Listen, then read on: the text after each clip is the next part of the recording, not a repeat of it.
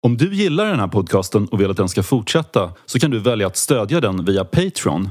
Om du gör det är du med i utlottningen av unika muggar som handmålats av gästerna. Du får nya avsnitt två dagar före alla andra. Du får lyssna på podcasten utan reklam och du får ett signerat exemplar av min Best of-bok Text med texter om popmusik.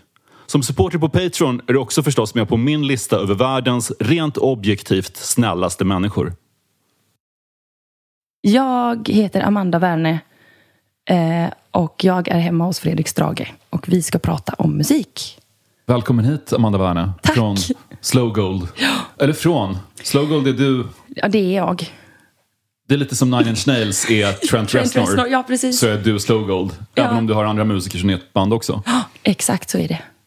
PG Harvey var ju faktiskt ett band från början. Ja, Jag minns att hon var väldigt noga med att vi, PG Harvey är ett band. Mm. Men sen var det inte, det byttes ut folk där och det slutade med att hon, hon fick liksom göra det lite själv. Eller? Hon fick stå för det själv. För så är det ju med mig också. Men dina medmusiker har inte försökt göra myteri eller någonting? Ta makten i Slow Gold? Nej. Nej, det var några, de första jag spelade med ville göra myteri. Då frågade en, en kompis då som var med och spelade. Men jag har eh, en låt. Och då sa jag, då får du starta ett eget band. Sa jag till honom. Det är som det här gamla skämtet. Vad var det sista trummisen sa innan han fick sparken? Killar, jag har skrivit en låt. ja, det är bra. Du smsade mig när du var på väg hit och skrev att du var lite sen. Mm. Och jag smsade tillbaka att det är helt lugnt. Och så smsade du tre stycken glada emojis med cowboyhatt. Ja. Ja. Hur valde du dem? Nej, men det, det går lite, det är jag och min basist brukar liksom ha olika favoritemojis. Så han har haft påskfiguren och så har han haft den här jättestöriga månen som ler. Och nu är det då cowboy-emojin. Så den, den bara, jag bara älskar den just nu. Jag googlade mig till att du samlar på en hel del saker. Mm. Vinylskivor, kassetter, VHS-tejper. Framförallt serier. Europeiska. Då. Det gör jag också. Gör du det? Amerikanska till stor del. Ja, där uppe ser jag. Vad gillar du för serier? Ja, men det är lite ob- obskyra grejer. Eh, Det är väldigt få som känner till eh, till exempel Jacques Tardy. Han är var- ju jätte, jättekänd i Frankrike. Ja, men inte så i Sverige. Jag har faktiskt eh, tatuerat en serieruta på armen från ett av de albumen. För jag tycker så mycket om dem. Adele, Blanc. Och sen Bourgeon. Känner du till Bourgeon? Ja, Ja! Det är, också, det är min favorit också. François Bourgeon. Ja, Jag, precis. Jag har bott i Frankrike Jaha. och jag uppskattade det hur... Eller det var i gymnasiet, Mm. ett läsår. Och där är ju serier verkligen kultur. Den här idén vi länge haft i Sverige om att serier måste vara för barn eller ungdomar finns inte där alls och har aldrig funnits heller. Nej. Så jag, jag var fascinerad av det. Och samtidigt så kom jag aldrig in i de franska serierna. Jag- började, men var, jag, läste, jag läste Gaston mycket. Ja. Jag tyckte det var roligt. Jag har någon Gaston. Min, min, Hemma. min franska värdmor kallade mig för Gaston Lagaffe för, att, för att jag var klantig. Nej! Men annars har jag har många av de här serierna här uppe Mm. är faktiskt amerikanska Marvel-serier på franska. Jaha. Jag har köpt dem på franska för jag har en kompis som heter George som alltid lånar mina seriealbum annars. och Han kan inte franska. Nej, vad, du är smart. Nej, men det är ju mycket som inte är översatt än. Adele Blanc de sista albumen är ju inte översatta. Så min pappa har nu köpt dem på franska och sitter och försöker läsa dem och översätta dem med Google Translate. Är serien något du fick från dina föräldrar lite? Ja, från pappa då. Han samlade ju på alla dem eh, när jag växte upp. Så det var ju liksom skräckblandad förtjusning att titta i dem när jag var liten. Så har jag liksom bara tagit över det. Och sen har jag ju några eh, nära vänner också som också samlar. Så vi har liksom... det är lite familjegrej. Och du samlar på musikkassetter också? Ja, lite, lite i alla fall. Jag tycker det är så gulligt format. Omslagen är så fina. Ja, de är så fina. Har du en kassettbandspelare då som du kan... Jag har kassettbandspelare och CD-spelare och eh, ja, det, jag lyssnar mest på CD faktiskt. Jag tror att CD-skivor kommer att bli samlarobjekt ungefär som vinylskivor har varit det Jag tror också det. snart. Det, det är nog bara en tidsfråga. Det sa jag i och för sig om gamla hyrvideokassetter också en gång. För, för typ 20 år sedan. Den samlarkulten som jag har varit en del av. Jag samlar på gamla hyrvideokassetter från vissa svenska filmbolag. Det har liksom aldrig nått den breda massan. Utan de som håller på med det är, det är kanske 400-500 personer i Sverige. Ja. Det är inte jättemånga. Det är, det är verkligen inte jättemånga, Nej. men, men några av de filmerna är extremt dyra för de finns bara i två, tre exemplar. Oh, wow! Står det på dem så? 29 kronor. Det står, det står typ... Får inte säljas eller... Det, ja, ja, det, precis. Får ej säljas, bara uthyras. Det kan stå så, var vänlig spola tillbaka kassetten innan du återlämnar den. Åh. Men framförallt finns det gamla stämplar från... ehm, jag har någon, någon hyrvideokassett med en stämpel från någon gammal videobutik ute på Hisingen. Mm. Och det är så fint när det står Jimmys video. eller Ja. någonting. Ja, men som en gamla biblioteksböcker också. Där man Exakt. ser de här stämpelkorten. Men tror du att fysiska objekt förhöjer upplevelsen när man konsumerar kultur? Eh, ja, det tycker jag. Jag tycker det. På vilket sätt då? Jag tycker om prylar. Jag tycker om saker. Jag tycker om att hålla i, i grejer. Och eh, eh, ja, men det, det är väl något eh, liksom fint med det. Det kan gå sönder, man kan tappa bort det. Jag tappade bort en jättefin brosch häromsistens. Som jag hade satt på jackan. Första du gjorde när du kom in var faktiskt att tappa ett örhänge. Ja. ja men du plockade upp det. Precis. Jag liksom får pilla på öronen hela tiden och känna att ja, men de är kvar. Jag tycker om dem. Jag vill att de ska vara kvar. Men någon gång kommer de ju försvinna. Du lär ha en kompis som har ännu mer grejer hemma. Ja. Jag läste en intervju där du nämnde att hon, hon, hennes lägenhet påminner lite om Fredrik Wadlings lägenheter som, som fylldes med, han var ju lite av en hoarder kanske. Mm. Så är det med min, eh, min bästis tillika skuggmanager.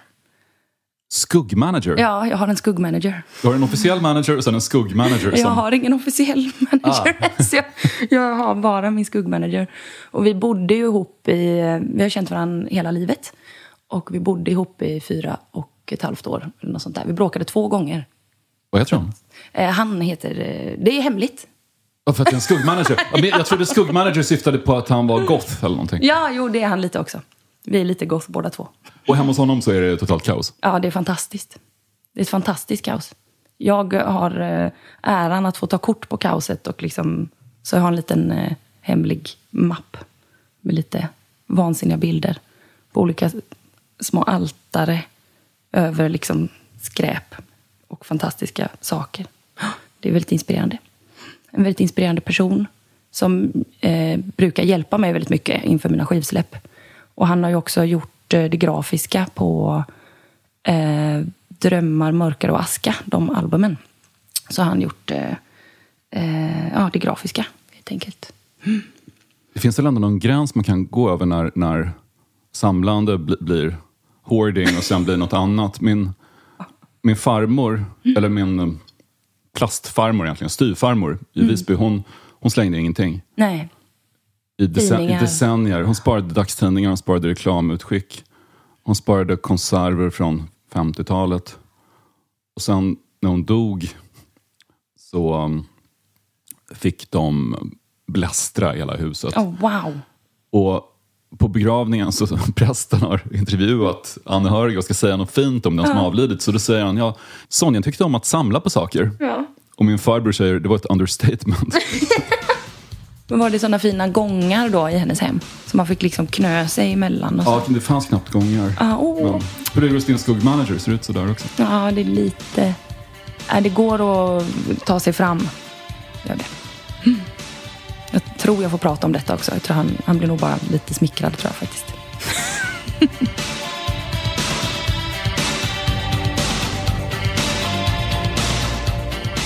Eh, Det här är Sisters of Mercy med låten Dominion och eh, den eh, påminner mig om härliga tider med min skuggmanager.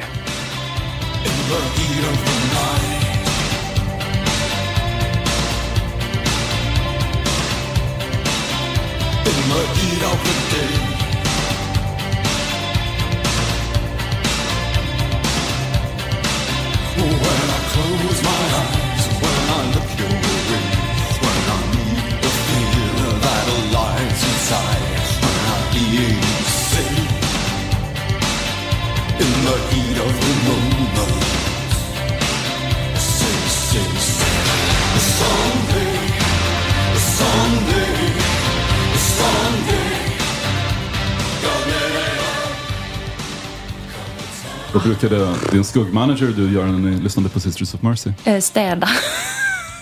Annat. lägenhet? Ja, i vår när vi bodde ihop så, för jag tröskade ju mig igenom First and Last and Always och liksom det, det mycket annat med Sisters när jag var tonåring. Men Floodland då, det här albumet, så hade jag liksom inte hört innan vi flyttade ihop.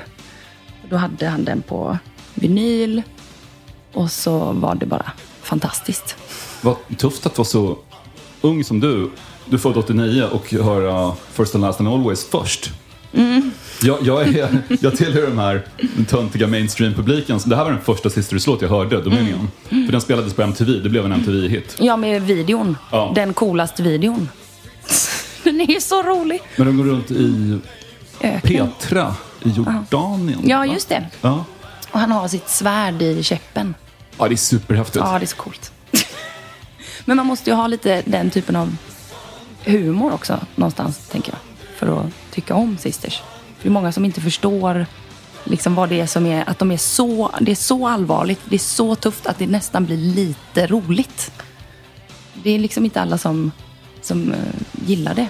Det här är väldigt bombastiskt också. Ja, de som är, är hardcore-fans tycker att det här är för kommersiellt. Ja. jag, jag, tycker att det här är, Floodland är min favoritskiva med Sisters of Mercy. Och framförallt jag älskar Jim Steinman som har skrivit den här låten, eller producerat och hjälpt till med den. Mm. Du vet som, som gjorde Meatloafs alla låtar. Ja, jag har ju jag är fortfarande på gång in... Total Eclipse of the Heart ja, och sånt. jag är fortfarande på, på gång liksom in i Meatloaf-träsket. Jag har inte riktigt tagit mig in där än. Mm. Det, det, kan vara lite svårt att... För han, han, han blir ju definitivt en ganska töntig figur ibland. Mm. Men det är fina låtar. Men man älskar ju det också. Det är ju någonting underbart med att vara töntig. Jag är lite bekant med Marcus Birro från mm. Göteborg. Poeten som, han skulle ju ta en kula för den här skivan. Mm. Hans absoluta favoritskiva. Åh, oh, vad kul! Hälsa. Och nu känns den lite aktuell den här låten. När ja. Mother Russia Rain Down Down. Det är en ja. låt om kalla kriget, om, om kärnvapenkrig. Mm. Och nu plötsligt så är det som att Ryssland kanske kommer att skicka en missil ja, som helst. Ja, ja, visst. Nej men den, eh, jag håller med. Det, han, eh, Andrew, eller ja, de, de, eh, de satte huvudet på spiken höll jag på att säga. Eller vad man ska säga. Ja. Mm. Men var du gottrockare i tonåren? Jag var shoegazare mer. Eh, ja, apropå det hade jag kunnat välja någon Lush-låt eller någon My Blood Valentine. Tänkte på Slowdive också, men det var ju mycket sånt. Och Nine Inch Nails lyssnade jag på. Och så väldigt mycket Smiths och Cure och Massey Star. Så det var liksom dreampop och shoegaze mest. Mm. Dreampop. Mm. Det är därför jag kallar min musik för drömrock. Du har använt uttrycket? ja, det har jag faktiskt. För ett tag var det liksom prärierock kan vi kalla det. För det var så svårt. Och liksom, det är svårt själv att säga vad det är man gör. Så man liksom drar till med några referenser. Jag sa liksom, ja men Neil Young och Massey Star. Så kan liksom folk greppa någonting liksom, och förstå någonting. Uh, ja, och det, det, för, det förföljer ju ändå. det man sa i början. Det är kvar.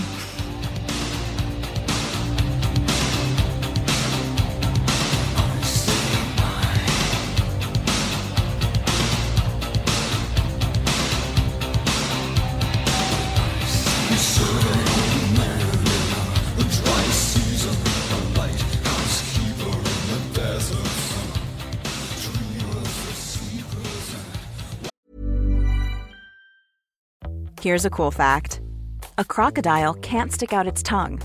Another cool fact you can get short term health insurance for a month or just under a year in some states. United Healthcare short term insurance plans are designed for people who are between jobs, coming off their parents' plan, or turning a side hustle into a full time gig. Underwritten by Golden Rule Insurance Company, they offer flexible, budget friendly coverage with access to a nationwide network of doctors and hospitals. Get more cool facts about United Healthcare short term plans at uh1.com. Mom deserves the best, and there's no better place to shop for Mother's Day than Whole Foods Market. They're your destination for unbeatable savings, from premium gifts to show-stopping flowers and irresistible desserts. Start by saving 33% with Prime on all body care and candles. Then get a 15-stem bunch of tulips for just $9.99 each with Prime. Round out Mom's menu with festive rosé, irresistible berry chantilly cake, and more special treats. Come celebrate Mother's Day at Whole Foods Market. Mom deserves the best, and there's no better place to shop for Mother's Day than Whole Foods Market. They're your destination for unbeatable savings, from premium gifts to show-stopping flowers and irresistible desserts. Start by saving 33% with Prime on all body care and candles. Then get a 15-stem bunch of tulips for just $9.99 each with Prime. Round out Mom's menu with festive rosé, irresistible berry chantilly cake, and more special treats. Come celebrate Mother's Day at Whole Foods Market. Vilket är ditt allra första minne? Eh, från, eh, från det att jag föddes. Ja. Eh, jag kommer ihåg när vi köpte, när jag låg i barnvagnen och vi köpte en eh, sån här dubbel, vad heter de, sulke eller vad heter de? Med två såna barnsittplatser. Det kommer jag ihåg. Dubbelbarnvagn? Ja, dubbelbarnvagn för min syster och mig. Det var på Storken i Linné i Göteborg. Så det kommer jag ihåg. Men du är född i Hammarkullen? Ja. Uppväxt i, i Majorna. I vilken typ av familj? En eh, mamma som pluggade till läkare när jag var liten. Så hon är ju röntgenläkare, specialist. Och sen en pappa som eh, var arkitekt men som inte passade på kontor. Så han blev snickare istället. Eh, och så min lilla syster då, som är två år yngre.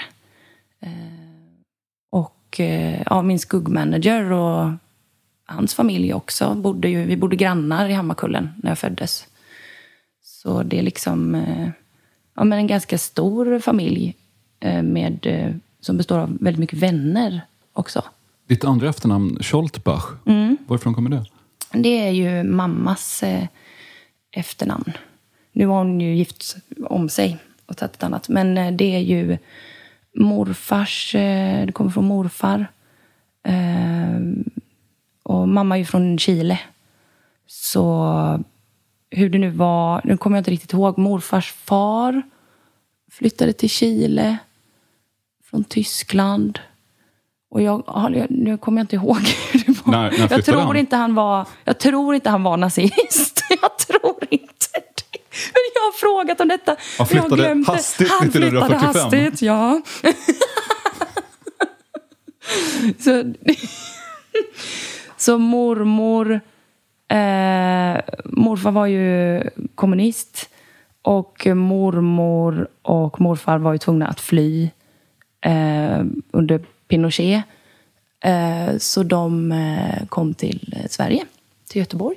Okej, Nej. så de flydde först från Ja, först, Tyskland någon ja. till Chile. far. Mor, morfars far. Ja. Och sen fick morfar själv fly tillbaka ja, precis. till Sverige då. Ja. ja men det är sån, mycket, karaktärer i min familj, faktiskt. Men eh, de, då blev familjen splittrad också, för kusinerna landade i Amsterdam och då fick de inte söka uppehållstillstånd i Sverige, utan de var tvungna att... Så att jag har ju släktingar i Amsterdam. Eh, ja. Men det, det lär ju ha varit en pers. Så mamma var sex år när hon kom hit. Scholtbach fick, fick man tänka på Hornbach som tillverkar verktyg. Tänkte, det, lät, det lät som ett bra snickarnamn namn om din pappa var snickare. Ja. Och jag har ju varit lärling hos pappa också, så att jag är ju delvis utbildad snickare. Du kan snickra? Ja. Ganska bra i alla fall. Jag är händig. Jag har bra händer. Jag har starka nypor. Jag, för, jag försökte googla dig vad du hade jobbat med. Jag fick någon träff på att du hade varit hundskötare. Va? Nej, det har jag inte. Ja, men jag tror att du var, jag, jag sökte på ditt andra namn. Um, Scholtbach? Ja, Scholtbach och uh, ditt andra förnamn.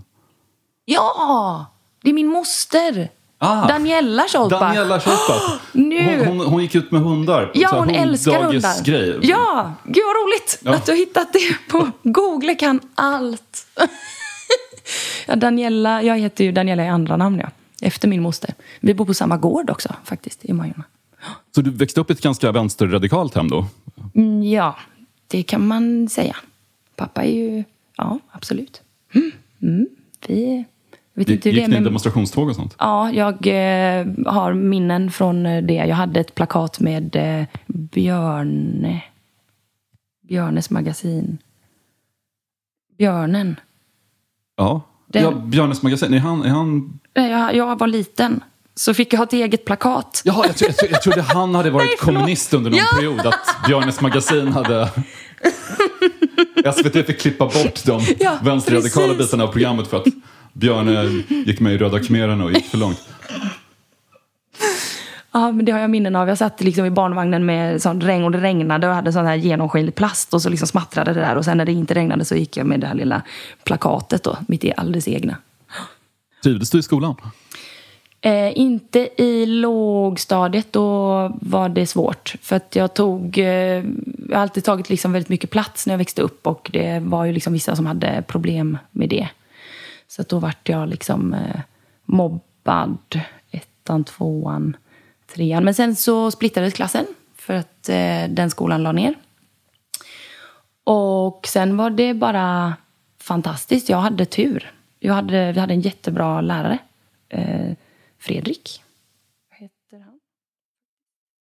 Så han liksom eh, jobbade jättehårt med att få ihop den här eh, nya klassen eftersom vi liksom hade flyttat. Vi, vi, var liksom ett ihopsatt gäng och det blev jättebra och det var liksom teater. Vi höll på och tramsade jättemycket. Och, Vilken skola gick du på då? eh, Sannaskolan i Majorna.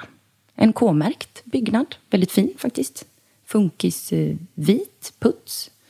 Ehm, ja, men så det var, det var toppen. Jag sportade väldigt mycket. Vi var en sån sportskola. Och eh, ja, väldigt, väldigt mycket sport. Vad sportar du för något? Det var beachvolleyboll och det var volleyboll och det var höjdhopp och ehm, åh, rugby, badminton, golf testade jag. Mer? Ja, men jag tycker väldigt mycket om att röra på mig fortfarande.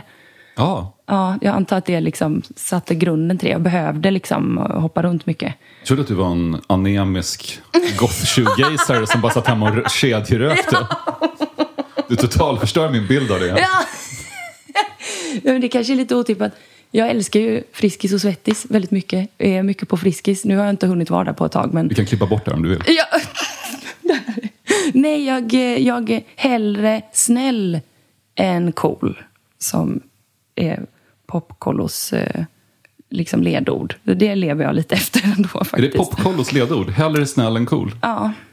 Men vad är det de lär, lär artister nu för tiden? Det här är fruktansvärt. Är det Marit Bergman som har kommit på det där också? Hon startade ju Popkollo. Ja, precis. Åh, vad ska det bli av de här unga musikerna? Nej. Men, men låt säga, du växte upp i um, Majorna. Var du så indie-tjej då som gillar Broder Daniel och sånt också? Eh, nej, inte så mycket eh, BD faktiskt. Vad var det? var liksom, jag tyckte väl att jag var eh, lite speciell när jag växte upp. Jag bodde en period hos eh, farmor också när det var eh, krångligt med mamma och pappa och det var lite besvärligt i perioder. Hur blev det krångligt? Nej, men det liksom... Eh, de skilde sig när jag gick, när jag var, ja, men när jag gick i trean eller något sånt där. Och så var det liksom mamma med ny familj och pappa med eh, sitt liv. Och han är ju, eh, han fick, de fick ju mig när de var 19 och 20. Så mm, pappa var ju liksom ung. Men var väl i min ålder liksom. Alltså det är ju lite knasigt att tänka på det nu, men han, han var tvungen att leva ut liksom, under en period. Och då tyckte jag att nej, men det är nog bäst hos farmor just nu. Hur, på vilket sätt skulle han leva ut? ja, men det kunde vara liksom att jag skulle... Ja, men när jag var, nu nu fram, spolar jag fram lite då, till när jag var liksom 16 kanske skulle gå ut på krogen så kunde jag titta in så på Kellys och nej, där inne är pappa. Jag får gå någon annanstans. det är lite så. Ja. I can laugh about it now. But at the time it was terrible.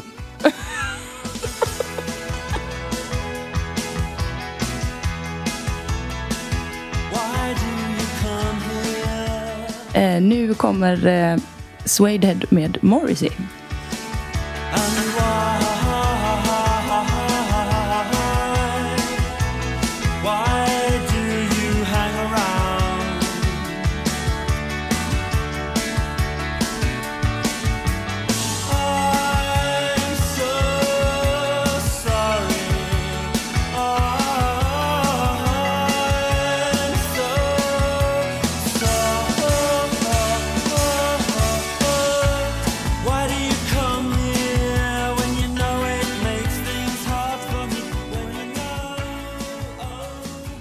Hur upptäckte du Morrissey? Eh, det var en pappa, genom min pappa. Det finns ju en ganska stark Morrissey-fankult i Göteborg. Jag minns när SVT gjorde ett reportage om dem. Bland annat de två bröderna i gruppen Franke, jag vet inte om ni har hört det? Indiebandet som gjorde den fantastiska skivan Optimismens hån Ja, på 00-talet. De var med i det här reportaget, de satt med, med knogjärn och pratade om att vara sweet and tender hooligans. åh vad fint. Och de, de fick ihop någon... Ja, men de odlade någon väldigt, väldigt, väldigt maskulin Göteborgs passion för, för Morrissey. Ja. Den är väl stark i, i Mexiko också va? Exakt. Ja, det är liksom... Är din pappa en sån? Ja, men han lite... Sweet and tender ja, hooligan. man... Sweet and tender snickare. Vi var ju med i Husdrömmar. eh, Han byggde farmors hus. Och då fick han ju så mycket beundrarinnor. Så det var inte klokt. Så det är ju lite så. Sweet and tender hooligan. Ja, men det här är också en av de låtarna som liksom vi brukar lyssna på ihop. Och tycker, vi tycker den är, ja, men jag tycker den är rolig. Liksom. Alltså, den är så rolig. Han är ju så rolig på många sätt, Morrissey. Eh, Ja, han är underskattad som komiker. Mm. Och inte bara hans fantastiska mellansnack som... Under en period så var var han så rolig på scen att... Jag minns jag stod och gapflabbade.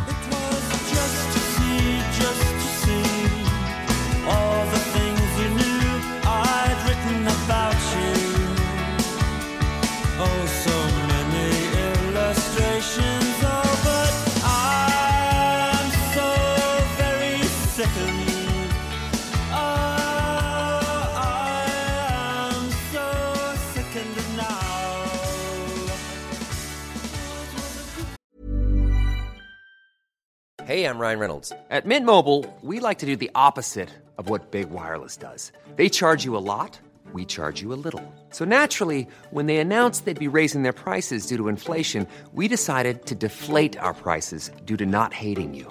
That's right. We're cutting the price of Mint Unlimited from $30 a month to just $15 a month. Give it a try at mintmobile.com slash switch. $45 upfront for three months plus taxes and fees. Promo for new customers for limited time. Unlimited more than 40 gigabytes per month. Slows. Full terms at mintmobile.com.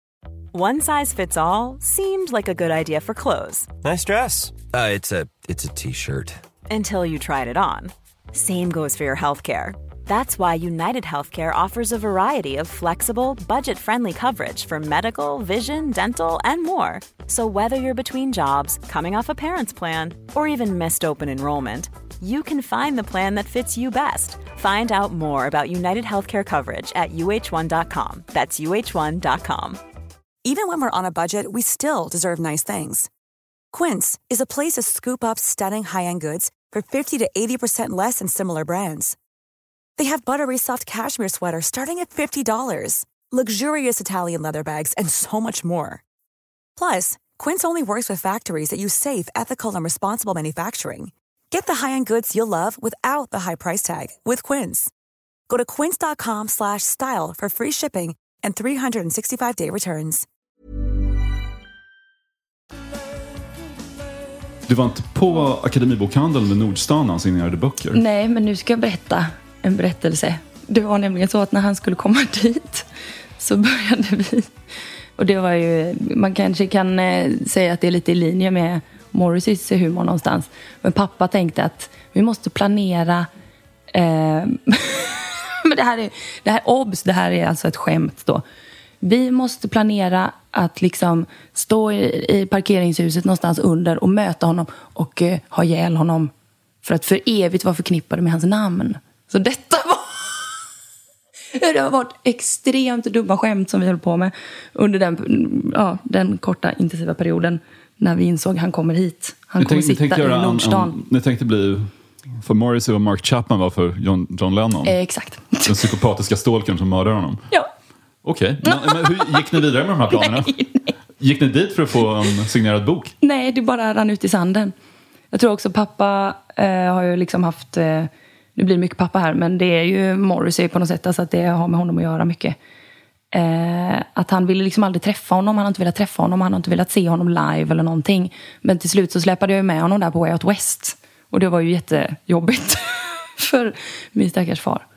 Varför det? Eh, nej men han hade, jag fick ju den upplevelsen när jag såg efter, vad heter det, eh, nu har jag tappat den när han sitter med fiolen där på omslaget. När den släpptes. Ringleader of the Torm- Tormentors. Just det, precis. Då såg jag ju honom på Skandinavium och bara kände nej, jag kommer aldrig kunna lyssna på honom igen. För att, För att det var liksom, han var min, han var min. och där var alla de andra. Och liksom, det var lite så kanske min pappa kände fast i vuxen ålder. När vi såg honom på Way Out West. Att säga nej, det här blir konstigt. Det är konstigt att dela det här med någon annan på något sätt. det var intressant att du säger det. Jag, jag har en kompis som heter Ruby som var i många år den, den mest fanatiska Morrissey-fan jag kände. Och Hon åkte och såg honom första gången i Dallas, tror jag. Eller de amerikanska sydstaterna, början av 90-talet. Hon går på konserten och hon blir så besviken när hon inser att det är massa andra människor där. Ja, Hon kan inte förstå vad de har med saken att göra. Det är, Nej. hon, det är hon som ska se Morrissey. ja precis. Sen, sen kom han till Stockholm 2002 och spelade på, i stadion på Hovet. Och Ruby går dit igen. Och då träffar hon någon kompis som jobbar på skivbolag som kommer dit och säger här, här är Ruby, här är Joey. Hon bara, Joey Tempest? Nej. Är Joey Tempest på Morrissey-konsert? Jag klarar inte av det här. Och efter det tror jag inte hon har sett honom live faktiskt. Åh gud, vad roligt. För, Men för när jag såg honom andra gången där på något sätt, då var det liksom inte lika jobbigt. Jag tänkte det kanske kunde vara så för den här Ruby också då, men då var det inte det. Utan då var det liksom ytterligare en skräckupplevelse som hon fick vara med om. Jag tror hon tyckte om konserten ändå. Men, men jag, jag minns den här Ringleader-turnén. Han spelade en, en låt på den skivan, heter Life is a Pigsty. Jag bara dyrkar den låten. Jag minns när han spelade den live, var, det- var så himla intensivt. Ja. Vansinnigt bra. Hur ser din Morrissey-relation ut nu då, med all politisk turbulens kring honom? Eh, jo, men det är också någonting som vi har pratat om. Särskilt om man kommer från ett vänsterradikalt håll kan jag tänka mig att det kanske blir lite jobbigt. Men det, eh, det... Det finns ju någonting med att, liksom, om man är mycket åt vänster, liksom, man kan ändå... Eh, det finns ju folk, ja men min eh, liksom bästis som... Man kan gå hela varvet. Liksom, man kan liksom på något sätt se hela varvet liksom, när man är mycket åt ett håll, tänker jag. Jag vet, jag vet inte, det, eller för mig är det ju så i alla fall. Men han har ju alltid varit helt knäpp. Det hörde jag ju när jag var liten och lyssnade på Smiths. Bara den här mannen är galen. Så att för mig var det ju liksom inte någon överraskning att han, ja det är klart att han är sån. Han är ju, han är ju, ja men han är galen, tänker jag. På ett fantastiskt sätt. Sen så håller jag ju inte med honom om det där, om någonting. Jag tycker Liksom. att han fortfarande gör en hel del bra låtar. Men jag brukar ju i alla fall in, försöka inbilla mig själv att han är, han är, är det något han är så är det anti-auktoritär. Han hatar alla auktoriteter. Det spelar ingen roll om det är politiker, eller, eller domare, eller advokater, eller tulltjänstemän eller vakter på konserter. Han blir provocerad så fort någon säger åt honom vad han ska göra. Ja. Och en så au- anti-auktoritär person kan inte vara fascist. Det, det, funkar inte. Han, han är inte kompatibel med politiska auktoritära idéer. Nej. Däremot är han galen. Exakt. Ja. Ja. ja, men han har väl vänt sig mot någonting hela tiden liksom, med Smiths också. Eller så här, ett utanförskap, liksom, att eh, han, han är utanför. Liksom. Är det inte lite så? Han, vill, han, vill, han, han sätter sig i den situationen. Han tycker bäst om att vara i den rollen på något sätt i Precis, när, samhället. Mm. när folk omfamnar honom och tycker om honom så sparkar han bakut. Ja. Du döpte ditt första band till Raketmaskinen efter Ja. en Bob Hund-låt. Ja. Var, var det de som fick dig att börja skriva på svenska? Eh, ja, det var det faktiskt. Mm. Ehm, jag letade väl efter mitt språk, liksom. Och jag läste ju mycket poesi då också. Blev väldigt liksom, inspirerad av eh, Thomas Öberg. Och, eh, Vilken, vilken poesi läste du? Men då, det är ju lite samma som det är fortfarande. Nu är liksom poesisamlat, det är ju på paus sedan många år. Men det är ju liksom eh, ja, Harry Martinsson och... Så det är ju liksom mycket natur... Eh, liksom, eh, ja, men som man kan hitta i mina texter också, tänker jag. Att liksom det, det, det är ju någonting som har inspirerat mig mycket. Liksom. Du var också på väg att bli deep house-DJ Ja. under en period. Ja. Min extra pappa startade ju Lokus i Göteborg med sina kompisar. Så att jag har liksom vuxit upp på... Men Det var en klubb.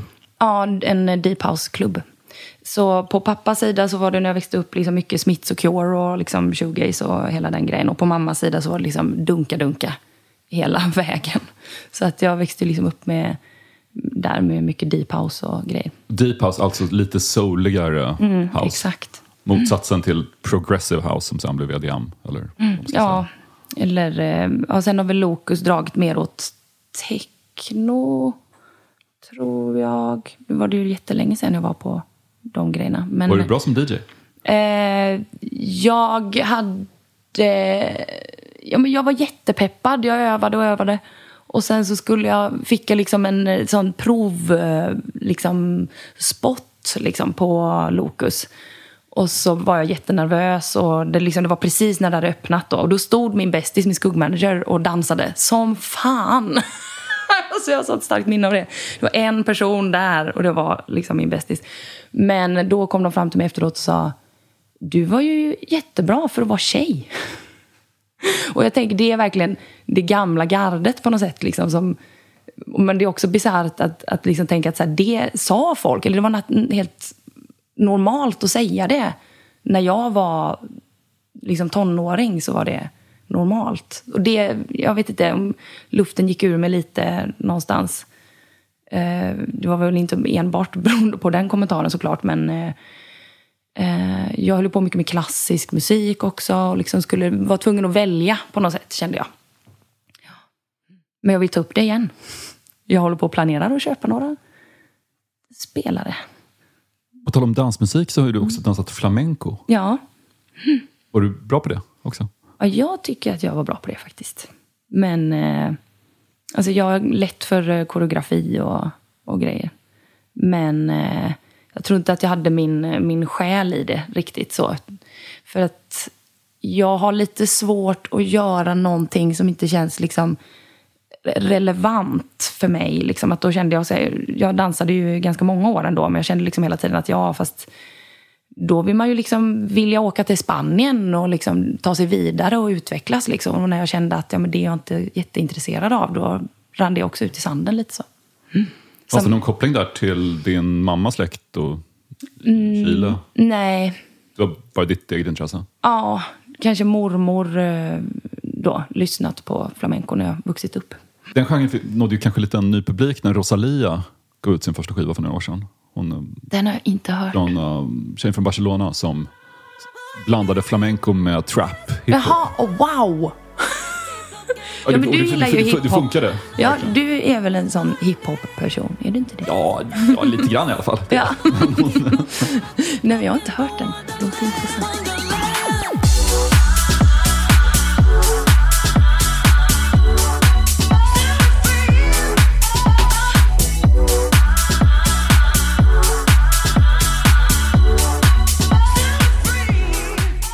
Här kommer en fantastisk låt som jag eh, blir jättepeppad av och det är Alice med Lady Gaga.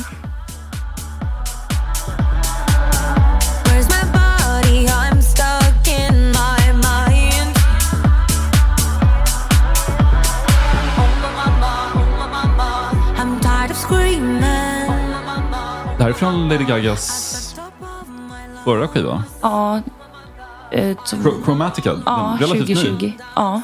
Då gick jag till Bengans och bara, på releasedagen och bara hallå. Så smög jag till CD-skivan och så mm, tog jag den. Den ska jag ha. ja, blir jättepeppad av Lady Gaga. Jag tycker, jag älskar Lady Gaga.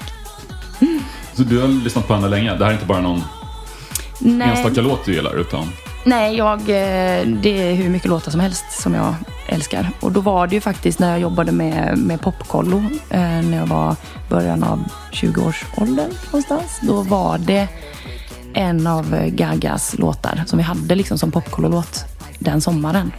Så det var väl lite där som jag kände att det här är, det här är bra. Hon är punk, tycker jag. Det finns ju en liten Sisters of Mercy-koppling i låttiteln i alla fall. Alice. Mm, Ja.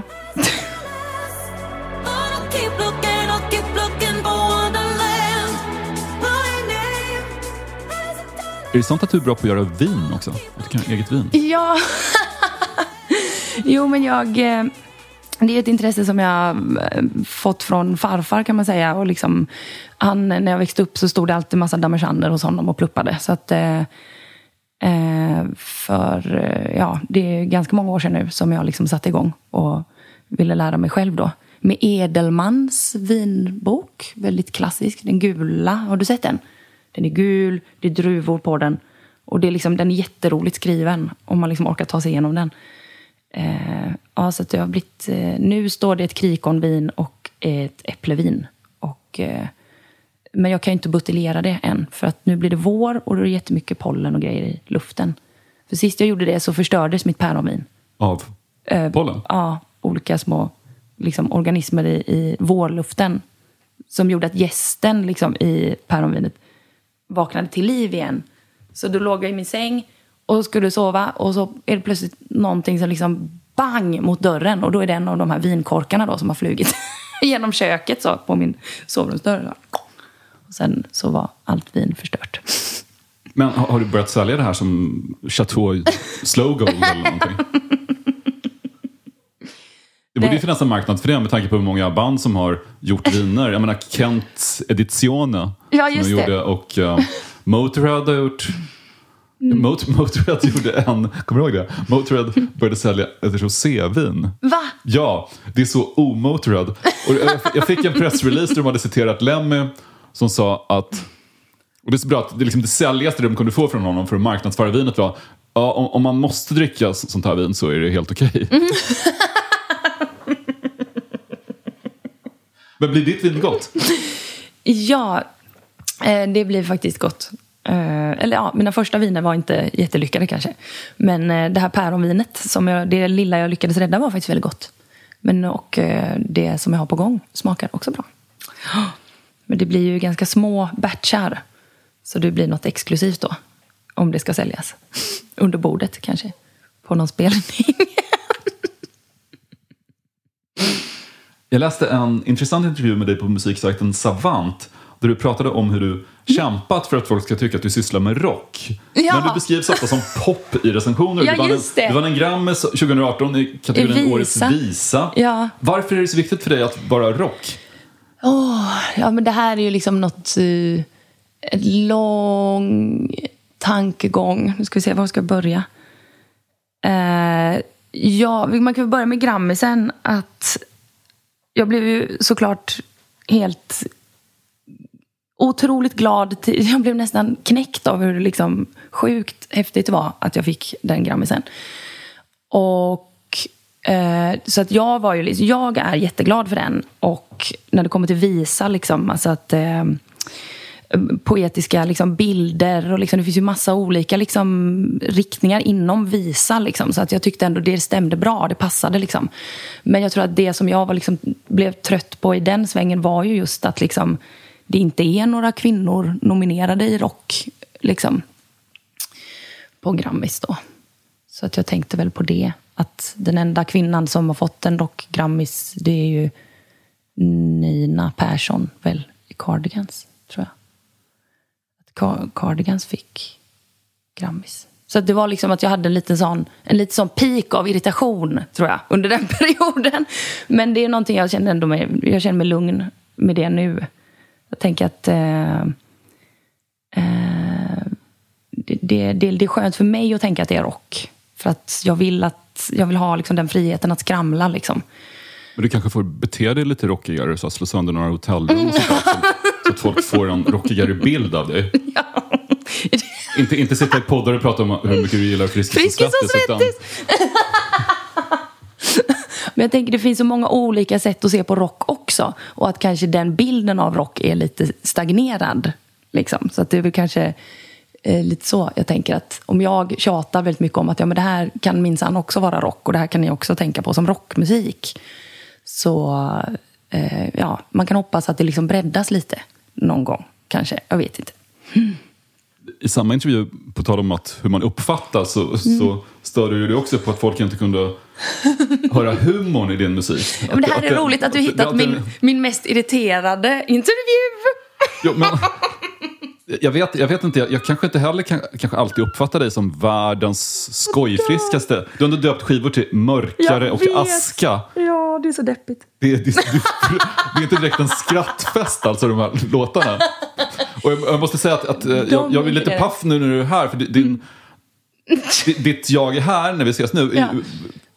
väldigt, väldigt långt från den artist som jag har hört på skiva. Jag förväntade mig att du skulle sitta där i ett hörn och vara otroligt svår. Och, Ja, Och fler- ja. Ja, det är fler som har sagt det faktiskt. Bara, Va? Men du är ju glad. Bara, ja, jag kan inte låta bli.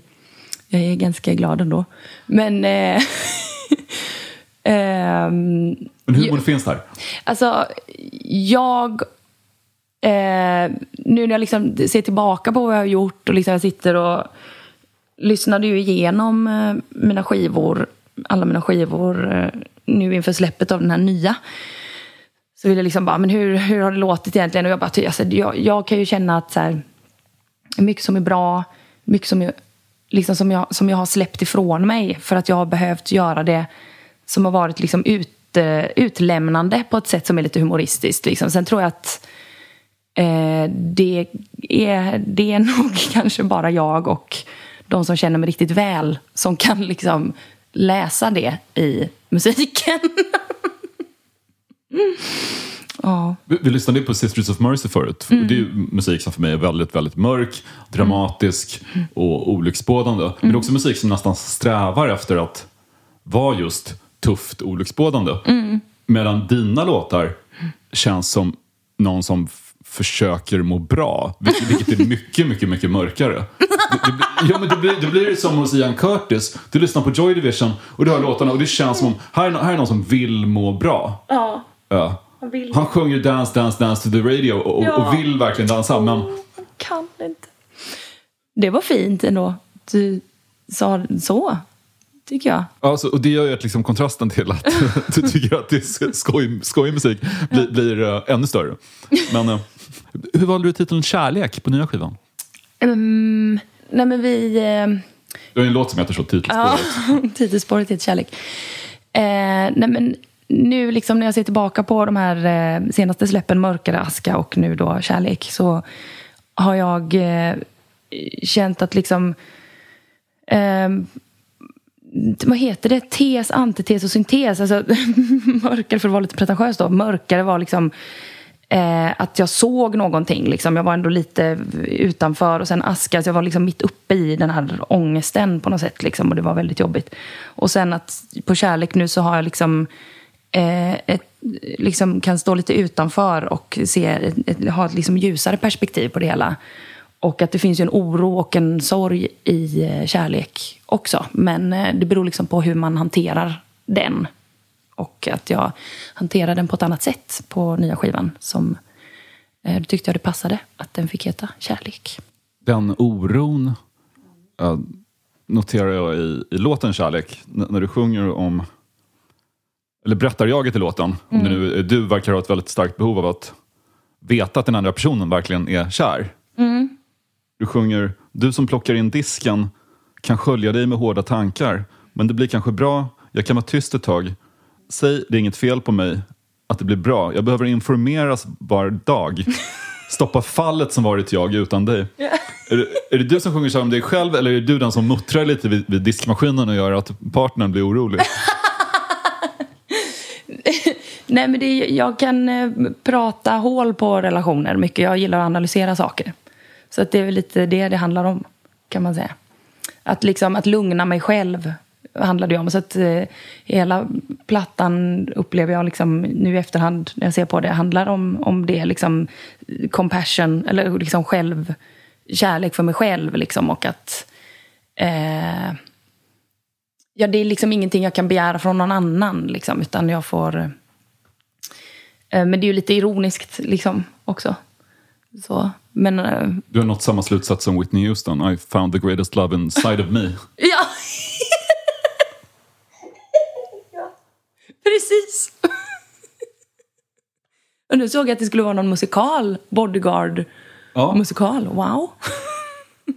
Utmaning. Du, du har en annan låt som heter Men där. Mm. Uh, där det också verkar försöka hitta någon, någon lugn och självsäkerhet. Du sjunger Ta det lugnt, finn där inne den förlorade platsen. Och sen sjunger du Andas tungt ur all panik du samlat på dig i flera år. V vad har du varit med om som har fått dig att känna panik? Men jag tänker man har väl liksom vissa händelser.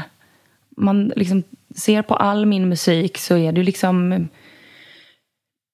Alltså att jag bearbetar vissa händelser. Eh, under eh, uppväxten och att liksom bli vuxen och liksom relationer till vänner och till liksom folk, man, eh, folk jag älskat och besvikelser. Och det är liksom mycket... Eh, jag har haft väldigt, och jag har liksom väldigt höga krav på mig själv och på min omgivning på något sätt och de som är nära mig.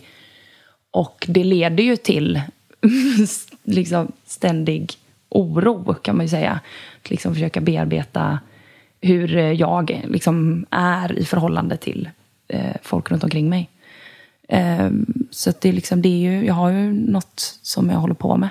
Ett arbete som ja, jag, måste, jag tar hjälp av musiken och liksom att skriva min musik. Eh, jag vänder mig till min grej liksom, hela tiden för att eh, kunna liksom förankra mig igen i verkligheten på något sätt. Och inte liksom susa iväg i tanken och i känslorna. För det är väldigt mycket upp och ner. Och så brukar jag liksom trösta mig med det att ja, men Robert Smith skriver om samma grejer hela tiden han med. Och det gör... det alla gör det. För ibland kan man ju såklart känna att ja, men gud vad jag... Ja, jag, eh, jag, jag upprepar mig fast liksom på olika sätt. Liksom. Alltså det är ju det är ett, det är ett, det är ett pågående projekt. Liksom. Så det... är, Ja. Det, det är ju ekon hela tiden på något sätt. Från andra låtar och andra texter och ord som återkommer och sådär. Så mitt band brukar ju reta mig, sjunga så trams Amanda-texter. Jaha, som en, en parodi på... Skogen och naturen och handen och ta min hand. Och, ja, mycket så. Och drömmar och bara ja, jag vet. Det är mitt tema. Vad ska jag göra? Fast det är då man vet att man har hittat en identitet när folk kan skoja med den och skriva en parodi. Ja. När du kom hit idag och frågade om du ville ha kaffe så sa du nej, jag, jag kan inte dricka kaffe längre. Och du berättade att du hade slutat dricka kaffe Mm. och du hade 80% av din panik försvunnit. Var det så pass mycket, som, hur mycket kaffe drack du egentligen? Du måste Ja, det har folk frågat mig också när jag, nu när jag har berättat detta.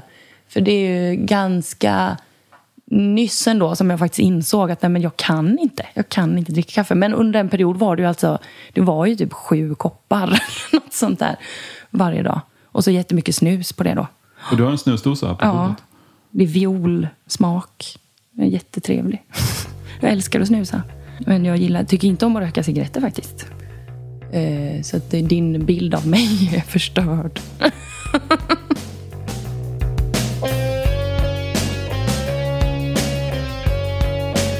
Här kommer en av mina absolut favoritlåtar som eh, jag kan vara arg till och det är I Bleed med Pixies. Jag loud as hell. A ringing bell. Behind my smile, it shakes my teeth. And all the while, as vampires feed, I bleed. I bleed. I bleed. älskar deras distade gitarr gitarrljud. Mm. Du jobbar rätt mycket med distorsion också, fast Mm. kanske inte lika larmande. Eh, jo, det händer. Det händer definitivt. Det är mycket, mycket skrammel från mig med gitarren. Du är gammal shoegazare. Ja, Och det begreppet kom sig då av att de musikerna stod på scen, stirrade på sina skor Mm. Ja, och på det. Mm. sina seriekopplade effektboxar till gitarren. ja, i panik antagligen. Mitt pedalbord eh, ett tag hade ju elva pedaler. Det var helt fruktansvärt. nu har jag fyra och det är, det är underbart.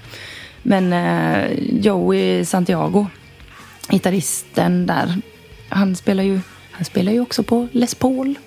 Tycker mycket om han. Hans ljud. Jag har en selfie med honom. jag smög mig på honom på Way Out West. Ah, Eh, Excuse me, please sir, can I have... Ja. A little picture. Så ja, ja men jag älskar ju älskar, älskar, älskar Pixies, verkligen. De var ett otroligt band och, och det är ju... Um, jag minns så många Nirvana-intervjuer där Kurt Cobain pratade om att allt han någonsin ville var att bli nästan lika bra som Pixies i alla Ja. fall. Åh, så fint. Och det var ju så jag kände när jag började skriva låtar också, att jag ville, jag ville skriva låtar som, som Pixies, men eh, det blev inte så. Det blev något annat.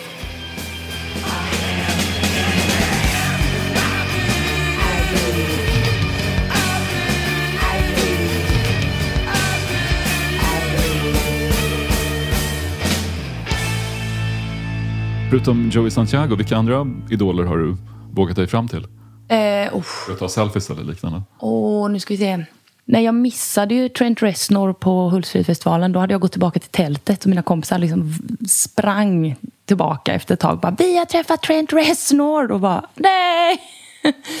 Men det har inte varit så mycket. Det var Stod väl... längst fram på den konserten. Jag gjorde det. Vad häftigt. Ja, jag funderade, jag skulle... Det regnade. Minns jag. Bara vräkte ner. Ja, ja, det är så bra.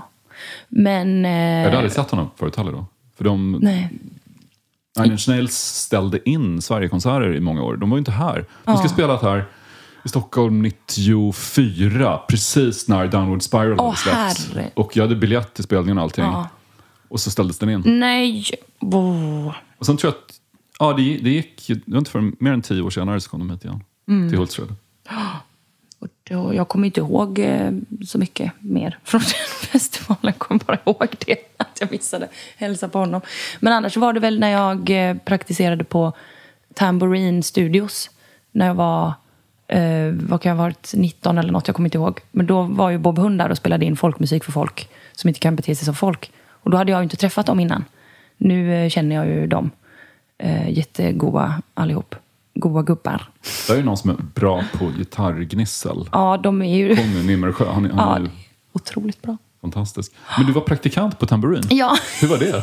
I Malmö? Ja, Nej, men det var knasigt. Det var, eh, farfars sambo var arkitekt åt eh, Maurits eh, Karlsson som eh, startade. Från Eggstone?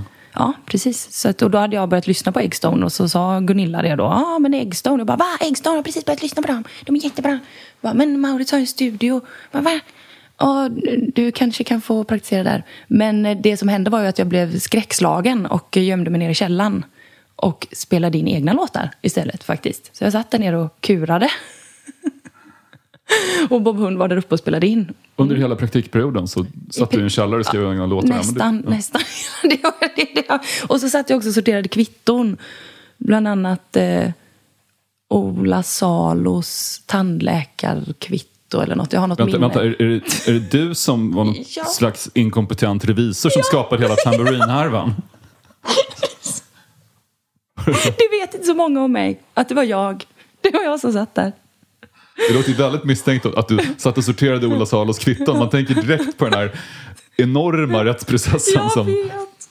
Jag, jag missade ju också den så jag hörde av mig till eh, var du där före eller efter? Före? Före. Ja. Så jag hörde av mig till eh, en av dem som hade jobbat där och bara hallå.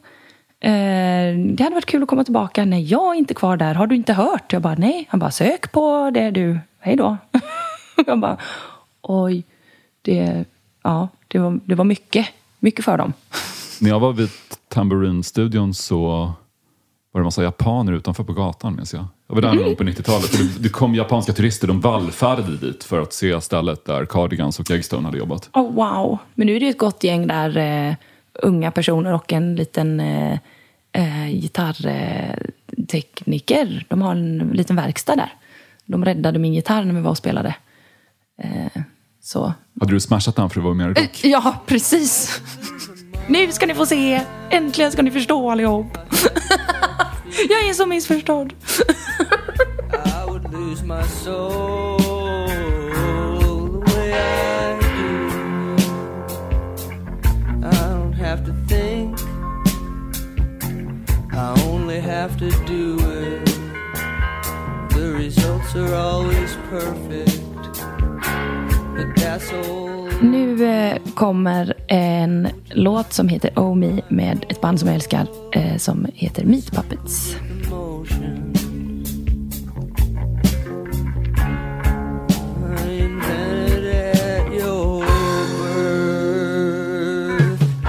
Den känner jag mest till för att Kurt Cobain sjunger den på Nirvanas unplugged-skiva. Mm. Då är väl några i Meat Puppets med också och ja, spelar? just det.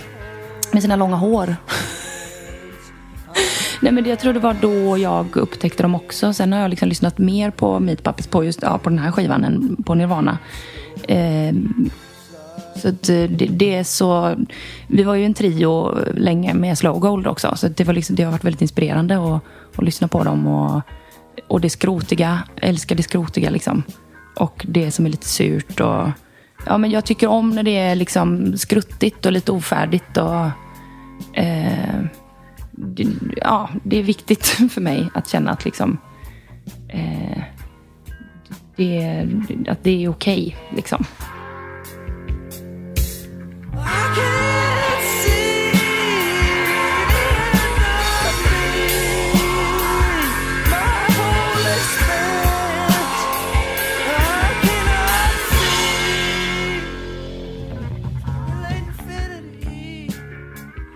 Det här namnet Slow Gold. Mm. När, när jag lyssnar på din nya skiva så funderar jag på om, på om det kanske delvis hängde ihop med hur du sjunger om att nästan hitta någon slags zen-buddhistiskt lugn i... Det är en låt som heter Ingenting. Att man skalar bort allting så att man har bara ett tomrum och där, där till slut så hittar man lyckan. Fast du låter i och för sig oerhört ledsen när du sjunger här så jag vet inte om det är... Om, om det är det du menar. Men, men nå- någon typ av en kontemplativ tomhet. Eh, och då tänkte jag att ja, men det kanske är det som är poängen med att man... Om det går långsamt så till slut får man guld. Precis. Det var en väldigt hemmasnickrad teori. Nej, men det är roligt att du säger det, för det är precis så min basist Johannes Mattsson, min högra hand, han eh, brukar prata om det faktiskt. När, det kom, när jag blir stressad så brukar jag ringa Johannes och då brukar han påminna mig om precis ungefär det som du sa nu. Eh, från början var det ju lite ett, eh, ett Göteborgsskämt, Slow Gold, eftersom eh, jag lyssnade på Quicksilver Messenger Service. Och, Ah. min, och min bästis då sa, men ska inte du heta Slow Gold? Jag bara, ja, det, det blir bra. Det är liksom bara ett, det är bara ett namn på något sätt, liksom, tänkte jag. Det, det, sen har ju det liksom vuxit in i vad det är jag vill göra någonstans där. Att det får gå långsamt, det får ta tid. Eh, det handlar om att jag ska känna att jag ska kunna se tillbaka på det och känna att eh, jag står för det här och jag liksom känner att, eh, att jag inte vill, jag vill inte göra om någonting. Liksom, utan det, eh, det ska vara högkvalitativt för, för mig, liksom, mitt, eh, mitt personliga arbete någonstans. Då får det ta tid. Du ingick i Freddy Wadlings liveband under hans sista turné, hans sista konserter. Hur var det att spela med honom? Ja, det var ju ett av de liksom största glädje... Det, det, liksom, ja, det är verkligen något av det bästa jag gjort i mitt liv, känner jag. Och det var ju med Sebastian Öberg som är en jättegod vän. Som var cellist i Ja. Fläskkvartetten. Precis, och så Björn eh, som var vår lärare på gymnasiet faktiskt. Eh, alltså vår lärare som i mitt band då, vi gick ju gymnasiet ihop.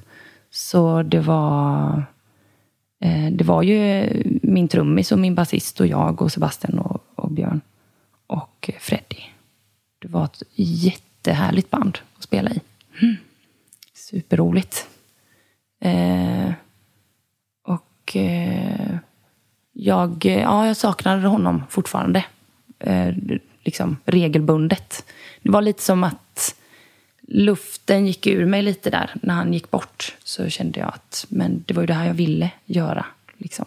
Men det, man kände ju också att så här, det har man lite på eh, till låns. Liksom, den här fantastiska situationen som jag befann mig i eh, då. Ja, Men det var väldigt roligt alltså. Vad pratade ni om? Du och han? Jag vet, du, du är inne på tarotkort och sånt där. Han har alltid hållit på väldigt mycket med olika former av magi. Ja. Ja, men det, var- det var mycket sånt. också sånt som jag brukar prata med min skuggmanager om, som ju också är liksom en mystiker. Liksom. Så att jag tycker om att vara i sådana sammanhang. Eh, så det kändes liksom väldigt hemma. Och Freddy påminde ju också faktiskt om min farbror som hade gått bort eh, ett antal år innan jag träffade Freddy. Så det var lite som, att det är min andra farbror. Så, så det kändes liksom väldigt familjärt. Liksom, att vi, men han var ju så rolig. Han, han sa något, eh, nu kommer jag inte ihåg vad det var, men det var liksom, han sa något citat väldigt så Freddy mörkt liksom så. Var på min trummis frågar, vad är det? Är det typ Dostojevskij? Freddy bara, det är South Park. Vilket citat var det? Jag kommer inte ihåg. Jag måste fråga mitt band. Jag kommer faktiskt inte ihåg det. Det är Jag är synd. jättestort South Park-fan. Vore Är det otroligt intressant att veta vad, Ja. vad det var han citerade. Jaha, Mm, ja, jag ska ta reda på det. Jag smsar dig. tack.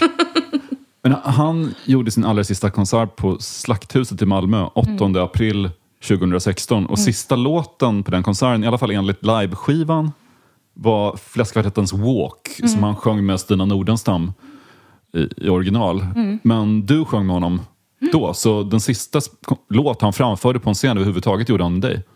Ja, och sen gjorde vi... eh, Det stämmer. Och sen gjorde vi en låt efter det på Jeanette Bonniers begravning. Eh, här i Stockholm. Då gjorde vi... Eh, do, do, do, do, do, do, do, do, White Shade of Pale heter den ju. Och det var första låten som Sebastian och Freddie spelade ihop. Och det blev den sista låten de spelade upp också. Så det var. Sen åt vi lammkotletter. Och det var sista gången jag träffade honom.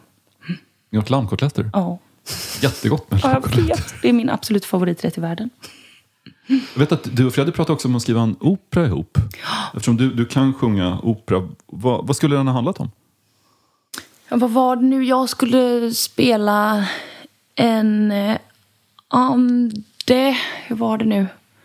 Vi pratade liksom lite löst om det. Liksom. Och det var ju då ja, 2016. Vi satt på hotellrummet där och pratade. På, eh, hans, det var, de hade en liten balkong, Bella och Freddy där, som vi satt på. Och tjötade om det. Men det är också en sån här grej som liksom... Ja, som jag också kände, liksom, det här är ju verkligen... Ja, det här är ju det jag vill, det här vill jag verkligen liksom göra. Det här är ju så roligt och inspirerande. Och så... Men det är så härligt att få ta den stunden, liksom. Bara sitta och planera det på den här balkongen. Men hur funkar det med att vet, få upp honom på scen? och så där? Jag vet att Henrik Lipp som hade gruppen Blue for Two med honom brukade få muta honom med godis för att Ja. han skulle gå in i studion. Och samtidigt var Bella där, Freddys fru, som skulle se till att han absolut inte fick dricka alkohol. Ja. Och då visste ju Henrik att så, om jag lockar med en flaska whisky så kommer han nu, men det kan jag inte göra. Nej, inte när Bella ser. Då blir hon rasande. Ja, men jag förstår ju. Bella har ju varit liksom... Jag älskar ju Bella alltså. Och hon är ju... Han, han skulle ju ha dött Ja, tidigt alltså- utan henne. Hon är ju helt fantastisk människa. Så att eh, det var... Eh, ja, men det, Sebastian eh, sa ju det efteråt att liksom, det var ju ändå någonting med Freddie som liksom... Han blev ju ändå peppad på ett sätt som Sebastian inte hade sett på länge när vi började spela ihop. Jag vet inte eh, varför. Vi hade också rep bara Freddie och jag när vi bara sjöng. Och jag spelade gitarr. Vilket var skönt för mig, för det var liksom ganska svåra låtar emellanåt. så vi satt där och eh, sjöng. Och då hade jag liksom ändå köpt någon folköl eller något. Liksom hade något och, eh, vet inte, tänkte liksom, ja men det ju, kan ju vara gott, liksom, vet inte. Men så satt vi där och han ville inte, nej det var bra. Han ville inte dricka någon öl då. Vi hade så roligt ihop. Så det, jag, det var väl något han blev, kanske fick någon energiboost ändå kanske. Jag var ju väldigt, väldigt, väldigt, väldigt pepp. Så det smittade av sig. ja, jag, jag tror det. Jag hoppas det. was on a flight home from well, it doesn't matter. With 11 hours, a million thoughts were gathered.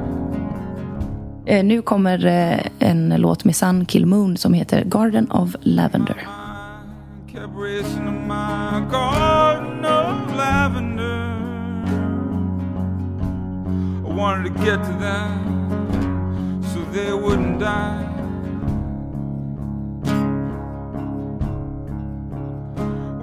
Vilka är Sun Kill Moon? Jag inte riktigt koll på. Det är ju en eh, väldigt extremt rolig och bitter och arg man som heter Mark Koselleck. Ja, det är Mark Koselleck? Ja. Okej. Och han är ju, jag såg honom i London. Från Red Painters? Ja, ja just det. Från början, tror jag. Ja, precis. Eh, och eh, han är ju så, liksom, så bitter på ett underbart sätt. Jag vet inte, jag, jag verkar tycka om lite så bittra män. Som skriver sina deppiga låtar. Ja, nej, men jag tycker det, är- det är så, jag tycker det är väldigt vackert. Eh, och det är härligt också med hur han skriver texter. Det är väldigt mycket flödesskrivning. Liksom, det är väldigt bra att sitta själv. För mig, att sitta, jag sitter liksom och skriver mina texter ofta till, och har gjort det mycket till Sunken Moon faktiskt. Eh, ja, det är väldigt drömskt också, tycker jag. help tune out what can can cause me pain.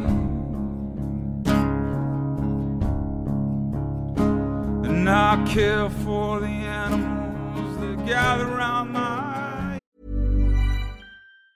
Mom deserves the best, and there's no better place to shop for Mother's Day than Whole Foods Market. They're your destination for unbeatable savings, from premium gifts to show-stopping flowers and irresistible desserts. Start by saving 33% with Prime on all body care and candles. Then get a 15-stem bunch of tulips for just $9.99 each with Prime. Round out Mom's menu with festive rosé, irresistible berry chantilly cake, and more special treats. Come celebrate Mother's Day at Whole Foods Market.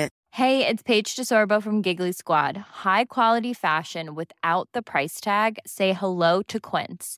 I'm snagging high-end essentials like cozy cashmere sweaters, sleek leather jackets, fine jewelry, and so much more. With Quince being 50 to 80% less than similar brands. And they partner with factories that prioritize safe, ethical, and responsible manufacturing. I love that. Luxury quality within reach. Go to quince.com slash style to get free shipping and 365 day returns on your next order. Quince.com slash style. Mom deserves the best, and there's no better place to shop for Mother's Day than Whole Foods Market. They're your destination for unbeatable savings, from premium gifts to show-stopping flowers and irresistible desserts. Start by saving 33% with Prime on all body care and candles. Then get a 15-stem bunch of tulips for just $9.99 each with Prime. Round out Mom's menu with festive rosé, irresistible berry chantilly cake, and more special treats. Come celebrate Mother's Day at Whole Foods Market. När Göteborgs stadsmuseum hade sin stora Freddy Wadling-utställning av Mm. prylar och konst som man samlat på så um, gjorde du ett gig med Anna von Hauswolf och ni kallade er för Starnet. Mm. Ja. En sorts superduo. Ja. Va, vad hände med den duon? Det var, ja, det var helt fantastiskt. Det var så roligt alltså.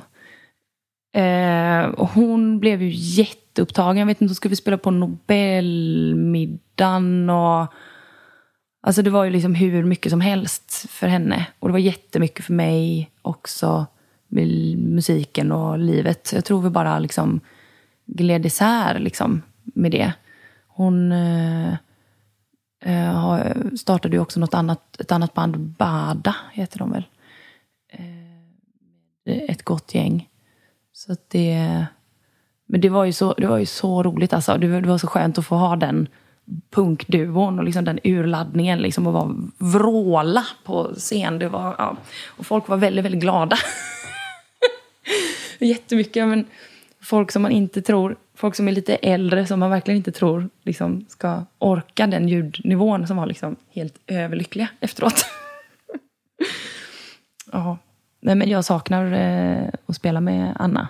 Hon är Jag utomlands hoppas- nästan hela tiden. Ja, det är väldigt... Ja. Hon är upptagen, turnerar runt i Frankrike och anklagas för att vara häxa och Ja. djävulsdyrkare. Ja. ja, men hon har ju verkligen lyckats med en eh, image utan att kanske smälla sönder gitarrer då, men som ju kanske onekligen leder till något sånt emellanåt. Man vet inte. Men det är, Det är svårt att smasha en kyrkorgel. Ja. Man måste liksom välta en hel vägg för att... Ska du gå och se The Cure i höst när de kommer till Sverige? Eh, ja, det var planen. Eh, men eh, nu har jag sett faktiskt att jag har ett gig samma dag. Oh, Så att eh, det är lite surt. Men jag, eh, jag såg ju dem sist de var i Göteborg. det är mycket goth för pengarna. De spelar ju rätt länge. Fyra timmar var det väl Du då? kanske, du kanske, om du är i samma stad så kanske du hinner göra ditt gig och ändå se Ja, tre precis. fjärdedelar av deras konsert. Eller liksom åka hem från giget eventuellt också innan liksom. Jag tycker ju ofta ändå att liksom sista halvan av konserter är, är roligast. Så jag brukar liksom trilla in på konserter. Det, jag har svårt att hålla uppe koncentrationen faktiskt under en hel konsert. Så det kan De nog spelar passa ju bra. uppe tre timmar. Ja. The Cure. Det, det, är- de, har, de har inte världsrekordet. Springsteen i Helsingfors spelar någon gång i tre och en halv timme Mm. eller någonting. Fyra om man räknar med för-gigget Ja. för fansen på arenan. Herregud alltså. Nej, men det, det, det kommer fler tillfällen hoppas jag. Men också kan jag känna lite om jag har sett en artist liksom, som jag verkligen älskar. Man står där och man är superkoncentrerad. Liksom, då blir det också att... Ja, då har jag gjort det lite. För det är ändå liksom min artist på något sätt. Och då, då liksom får det... Det lever ändå vidare hos mig liksom, utan att jag behöver se det, på något sätt, se det igen. Det blir som att se om en film. Ja, lite kanske. Vilket du kanske inte alltid gör, eller? Mm, Jo, i och för sig. Eh, Lammen tystnar brukar jag råka på. Eh, några gånger om året. Det är en film som tål att se hur många gånger som helst. Ja. Och jag valde ju faktiskt den låten, vad heter? Goodbye Horses. Men eh, jag tog bort den av någon anledning. Jag tror Q. Lazarus. eller? Ja, Q Lazarus. Märklig låt. Ja, hon kör ju buss på Long Island eller något sånt där nu i, i New York. Hon försvann, Ja, eller hur? exakt. Den, Och så var det någon som liksom efterlyste henne på internet. Så, Var är hon? Hon har försvunnit. Och då svarade hon tydligen, vad jag har hört då. Hallå, jag finns, jag lever, jag kör buss. det är ju jättehärligt. Bara lägga ner och göra någonting helt annat. jag är seriemördad och ligger i Ja, hål i jorden. Puts the lotion on its skin. Ja, Jag älskar den scenen. jag med. Om- Har du sett det? Det finns ett South Park-avsnitt då Eric Cartman har grävt en grop och så en liten, har en liten docka nere i hålet. Så säger hans mamma att he's playing lambs, han leker lamm. Ja. Och då harmar han Buffalo Bill och säger it puts the lotion on. Fy. Nej, nu har jag börjat spåra ur. Bara köra Jag måste- South Park-citat. Jag, jag, måste börja, jag måste kolla mer på South Park, känner jag nu.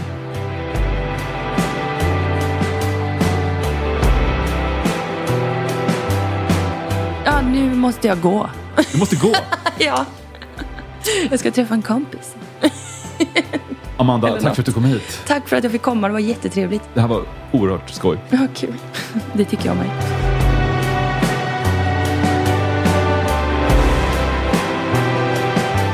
Den här podcasten producerades av Daniel Bäckström för Lejon Media. Slow Gold är hemma hos